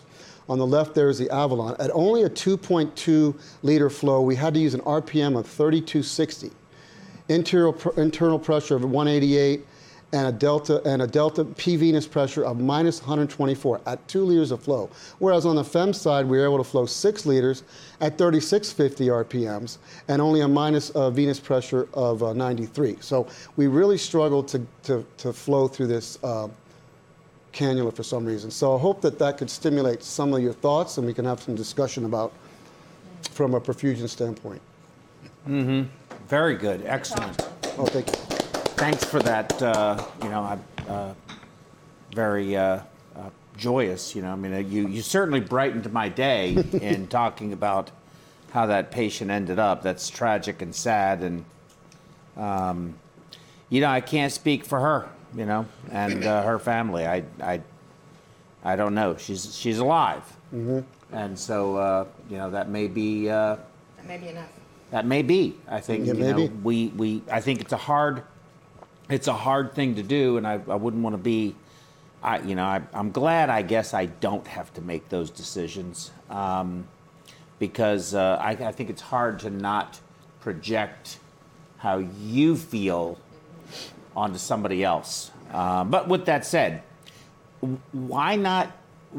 Do you want to? Do you want me to first answer that question? Whatever question you want to talk about. Let's well, you, discussion. you said you were asked. You were going to ask a question about the which, was would you go up on? yeah. Well, if, if Or you, was it rhetorical? Now that I've shown the drawing and you understand how the cannulas are perhaps mixing with one another, perhaps hurting one another, maybe they're they're mixing ECMO to ECMO, and someone says our PO2 is low, we need you to turn up the flow on one of the ECMOs. What are your thoughts about that? If the mm. if the if the CO2 is rising, and you turn a sweep up on one of them, how do we mm. know what? Uh, uh, there's such a dynamic going on between blood flow mixing and, mm-hmm. and benefiting or not benefiting the patient. Mm-hmm. Between way those two cannulas were so jammed up against each other, mm-hmm. basically, because she was a small lady on the inside. You know, she was heavy, but she was not a big lady. So we had two pretty decent sized cannulas side by side right there. Both trying to do something relatively similar, but they were doing something different at the same time. So sometimes one was just going right into the other mm-hmm. to a certain extent. And, mm-hmm. you know, it was interesting to, to understand. I don't think we were ever really understand what we were actually doing in the atrium exactly. Mm-hmm. But fortunately, enough of it was making it through to the right side. So for her size, first of all, I think a 27 is too small, Mm-hmm. but that's what she needed because you're saying she's a little woman in a big woman's body, and I understand Mm-hmm. She was short and person in the big person's body, however you want to say it. Um, why didn't anyone consider? I mean, so why did you not just do a VA? You have Well, the one uh, VV and then do a VA with it. She actually was hypercardiac dynamic. You know, that was one of the problems with just having the Avalon was that she had a cardiac output that was very high. Remember we were giving the Esmolol? I talked about how we gave the Esmolol. We were trying to sedate her. We were trying to reduce her cardiac output because she did not have a cardiac issue. She really didn't. We, I suppose we could have tried uh, oxygenating her arterial side. I mean, given all of the Um, yeah. all of the what's all of what she had had done already. You know, I, I guess a graft into the right subclavian, and go femoral venous because you'll drain the heart more now. You know, put it into the atrium so that you have more drainage, lower the preload even more, and then some of it going back into the avalon, the venous, but then some of it going uh, into the right subclavian to get you the the oxygen. I mean, I don't know. I'm thinking. I'm just grabbing at And a lot of times we do do that. It's a good thought. Um, I I'm surprised- I don't know why they didn't do it with her. Yeah. Mike. Quite a complicated situation as you think about it. I, I thought it interesting that your inflow cannula was that far up into the patient. I was wondering, I was thinking about this. It sounds like you almost might be able to uh, separate the body right in half and have one of your Yeah, working the lower. work the lower and one working the upper. Did you ever think about that and uh, and uh, take those cannulas um, and thought about taking those cannulas out and with just smaller, especially the fem fem part of it? Well, I think if you pulled the femoral artery return, returning to the patient cannula back, and you had you had the the, the, the drained femoral venous cannula was short. It was below the uh, was it just below the, the Right. renal artery? Right. That was there, and it was taking lower lower half of the body blood, and returning it as close to the right atrium as they could get it. But it was a long cannula with multiple holes, and trying to get it over to the right atrium. So that part was done right. I don't know why it ended up so high up, and I for some reason, the, the, the physicians whose, whose patient this was just did not want to pull it back. I'm not quite sure. I would have uh, thought the why- return, you would want all of the ports in the right atrium where the Avalon is, and all of your drains in the cavas. So I would have thought that one that you were saying was all the way up into the super that we saw way up into the Mm-hmm. into the right IJ. The tip of it really should have been in the right atrium. Well, you couldn't angle it. It was a straight cannula, but and it has multiple side holes for quite, quite a have to be distance. angled. It just, you know, you think about the Avalon. The Avalon's pulling from the SVC and the IVC Mm-hmm. and returning in the RA.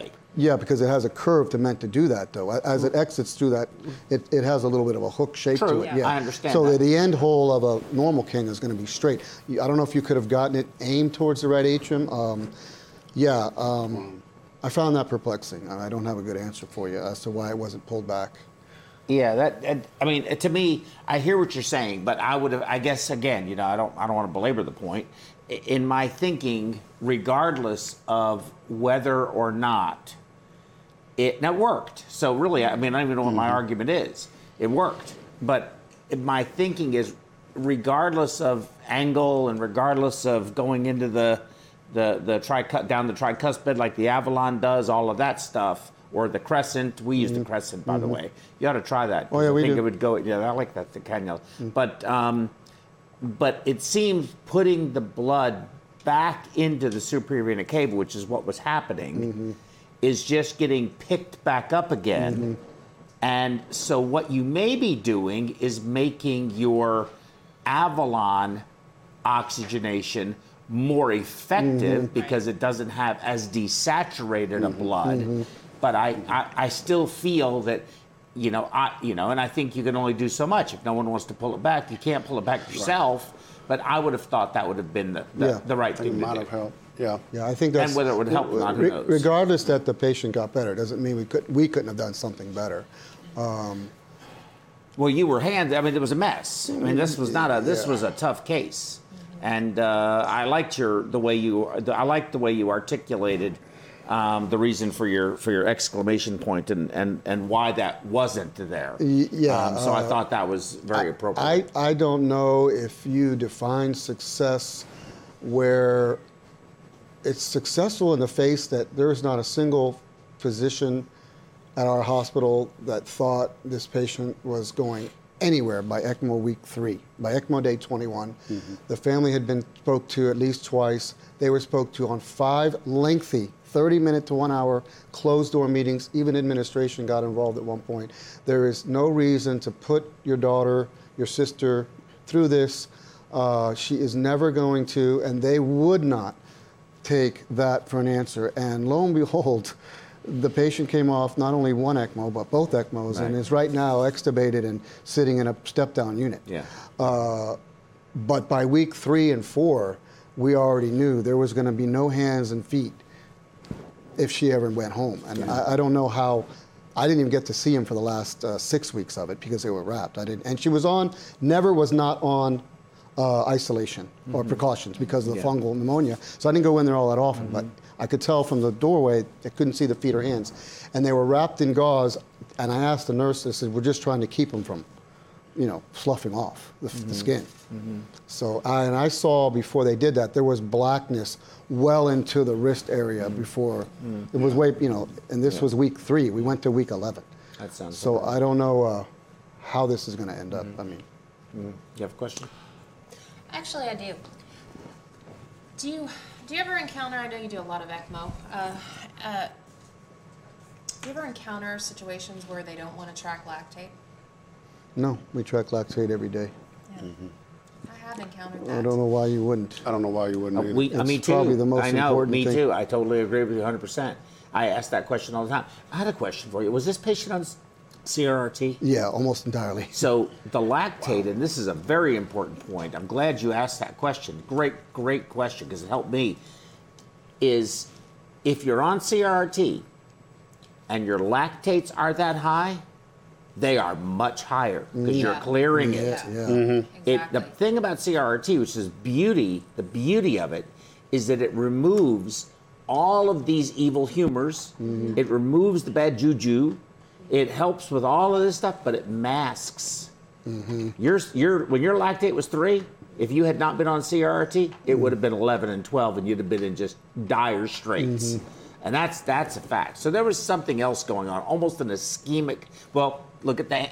There was Yeah. there was tissue dying for the Yes. lactates to be that high. Right. Remember that her. Remember control, her uh, it's- It's always unusual. Her unusual muscle disease. Yes. The Yeah. polymyositis. Yeah. If you remember when I showed the early slide, this is a muscle disease that infects not only the muscle but the surrounding tissue, including the blood vessels of the muscle. yeah. So, you know, maybe there was a reason why they didn't want to cannulate an artery. Uh, I don't know. Yeah, I can understand it. that. But but this was so complicated. Lupus alone is complicated. She had about four other things on top of that. Oh, she was a, a, a textbook. you know, um, a textbook of diseases you don't want. and, and Dr. Samir brought up, by the way, using uh, high rate oscill- os- oscillating. Yes. We tried that on her for about 18 hours and we had to take it off. Yeah. Uh, it didn't tolerate it and it didn't recruit any in any part of the lungs at all. And he said something about it not working very well. Maybe in pediatrics it works. We tried it. Um, uh, somebody suggested it. They were willing to try it, and, and we had to take it off in a short short period of time. It didn't seem to recruit any. How many circuit changes did you make? We actually did not make any circuit changes for the cardio. Interesting. But I will tell you this: that That's um, amazing. That's amazing. Eleven weeks. about the interesting thing about this case is that there was one pulmonologist who said, among almost everybody saying there's no reason to keep this lady on ECMO, she said, I have seen people recover from this. And I spoke with her, and she said, there's no permanent fibrosis going on in the lungs. If there's no permanent fibrosis in the lungs, then you're in acute, you have an acute situation, right? Until you have fibrosis, which is going to be permanent and chronic, you have something else going on. And she never did have develop any type of fibrosis. Hmm.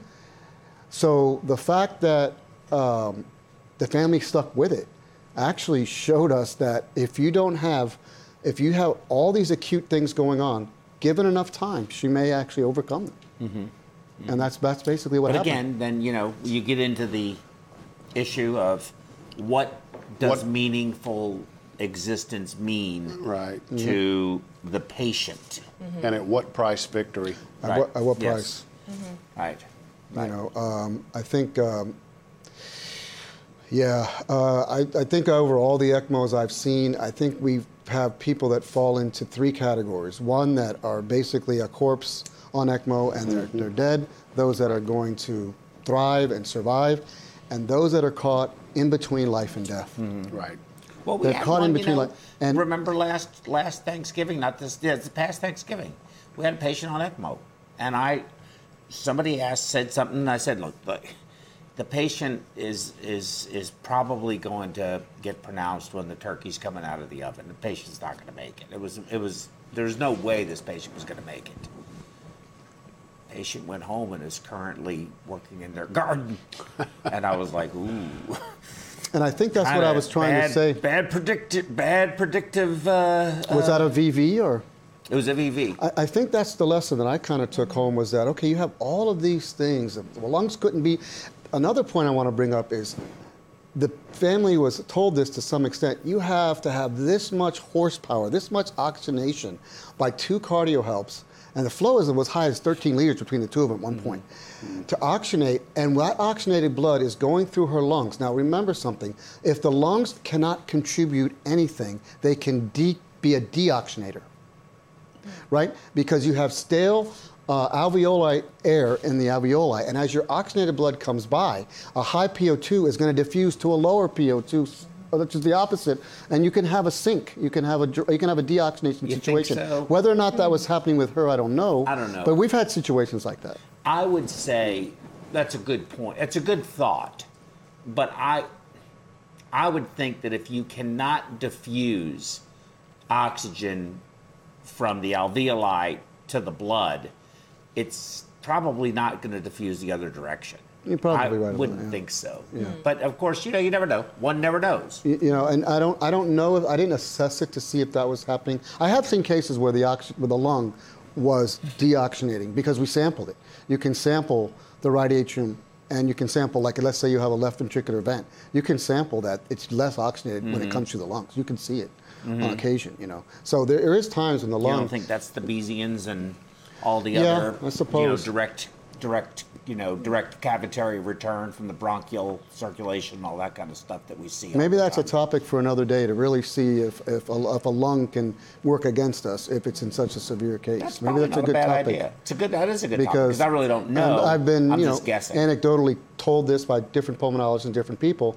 But when you assess it the way you said, if you can't exchange air to blood, are you able to simply diffuse the other way around? Mm-hmm. Yeah, I don't know. I guess. I mean, you Yeah. know, it's a good question. And we did have I the lady- We need a lung transplant expert Yeah. to talk about that. That would probably be the right person for that. Uh, that deals with those kinds of dilemma all of the time. Mm-hmm. You know, a lung transplant surgeon would probably have that, or a or a, a pulmonologist that deals in lung transplant patients. They probably Mm-hmm. because they're probably some kind of circulation. You know how we develop collaterals in the coronaries. Do we develop those in the lungs when you have a problem like that? I don't. I don't know the answer to that. Mm, I don't know. You know, I mean that could be. I just Mm-hmm. don't know. So I think again, good topic for another day.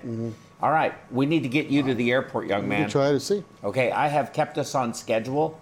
Um, in fact, I've kept us ahead of schedule. so if the board is watching, okay, I'm I've had many other programs that have gone way over the time and we never get any extra credit for them. So we're going to probably end today a little early and ask forgiveness versus permission and uh, make up for it in our next program when we will build in a run over. Okay, so so with and, and think about it. Both Stephanie and I, I don't know about you or you or you, but Stephanie and I finished our board um, our, our board recertification yesterday and got it in on time And paid the fees. You too? Yesterday? Yeah, Yes, there's yesterday. three of us. What cycle? You Couple- too? Yesterday? A couple of weeks ago. Oh, you you- did oh, yours a couple of weeks ago. Yeah, we had to, we're, We're on on cycle cycle two. three, I guess Exactly. looking Yeah. Yeah. So uh, anyway, with that said, listen, everybody, we want to thank you so much. Uh, we need to get John to the airport. He wants to go back home to Orlando and see his lovely family. And uh, we will see you again in our next program coming up, which is going to be uh, on Thursday, Friday, and Saturday, August 29th, 30th, and 31st. We're talking about a novel approach of measuring clot burden of an oxygenator. That's going to be uh, um, uh, oh, what's what's his first name? I forgot his first name. DeLong. What's his first name? I can't remember. Um, it doesn't matter.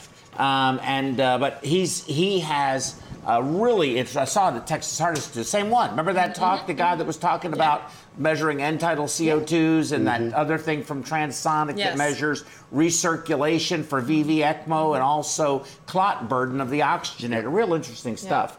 Um, and uh, an algorithm for selecting ECMO cannulation. That's going to be me. Um, and then also advanced hemodynamic monitoring. Katie Kim is going to be giving that lecture from uh, formerly from St. Uh, Luke's, the Woodlands, uh, and now she's here with us. And you're going to be giving a talk on non-invasive cardiac output devices, Tammy Sparacino. All right. And so I'm excited about that. And then TAVR and SAVR updates from Dr. Balan and cannulation strategies for ECMO support of the TAVR patient, also Dr. Balan. So we're looking forward to seeing you all at the end of the month, August 29th, 30th, and 31st. Take care.